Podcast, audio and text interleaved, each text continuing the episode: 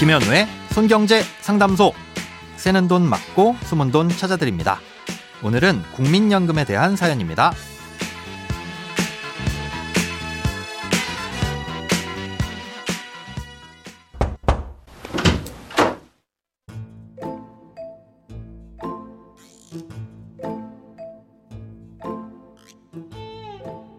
안녕하세요. 손경제 들으며 집안일 하기가 취미인 새댁입니다. 올해 초 결혼하고 지방으로 이사하면서 일을 그만두게 되었습니다. 실업급여를 받으면서도 국민연금은 꾸준히 납입했는데요. 이제 실업급여 기간도 지났고 일을 하지 않는 상황에서 국민연금을 어떻게 해야 하나 고민입니다. 이전엔 오랫동안 해외에서 일을 해서 국민연금 납입 기간이 2년도 되지 않거든요. 만약 앞으로 국민연금을 납입하지 않는다고 하면 그동안 낸 금액은 어떻게 되는 걸까요?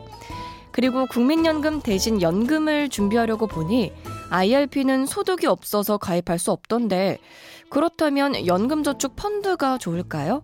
참고로 남편은 공무원 연금 가입자입니다.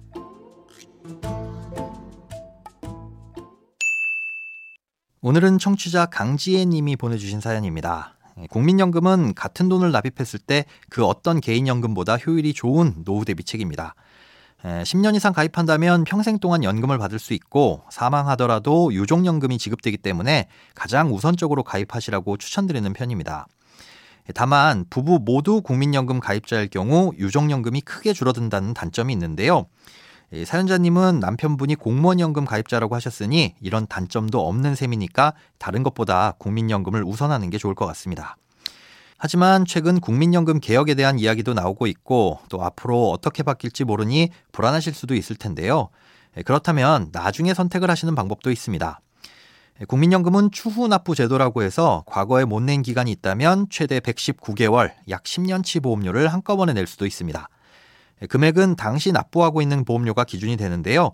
어, 예를 들어 60세가 되기 직전에 임의 가입을 해서 한 달에 10만 원의 보험료를 내신다면 1,190만 원을 낼 경우 119개월의 기간을 한 번에 인정받을 수 있고 아, 그럼 연금을 받을 수 있는 요건도 충족하게 되는 거죠.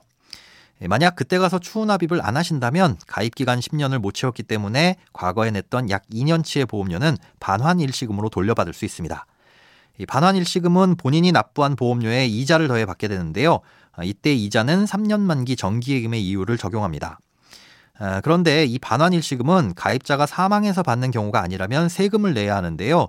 근로자가 직장에서 퇴직할 때 받는 퇴직금과 마찬가지로 퇴직소득세를 부과합니다.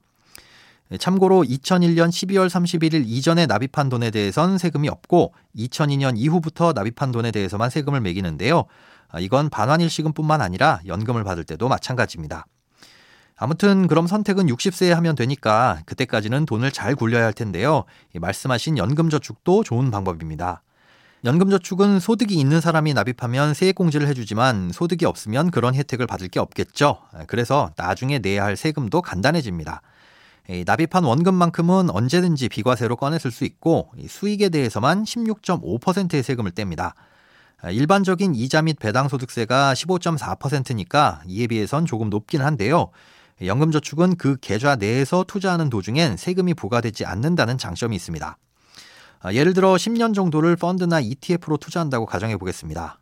3년은 어, 해외에 투자했다가 뭐 수익을 보고 환매해서 또 3년은 채권 쪽에 투자했다가 또 나머지 기간 동안 해외에 투자하는 식으로 여러 펀드나 ETF를 옮겨 다니면서 투자를 하게 되면 아, 일반 계좌에서는 옮겨 다닐 때마다 수익이 난 부분에 대해 15.4%의 세금을 내야 됩니다.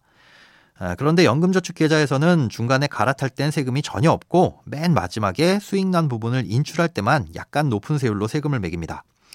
마치 차를 타고 도로를 달리는데 가다서다를 반복하는 것과 뻥 뚫린 도로를 한 번에 가는 거랑 비슷하다고 보시면 되는데요. 장거리를 갈수록 연비면에서 한 번에 가는 게 유리한 것처럼 장기 투자를 할 때도 중간에 세금 없이 투자를 하는 게 조금 더 유리합니다. 돈에 관련된 어떤 고민이든 상관없습니다. imbc.com 손에 잡히는 경제 홈페이지로 들어오셔서 고민 상담 게시판에 사연 남겨주세요.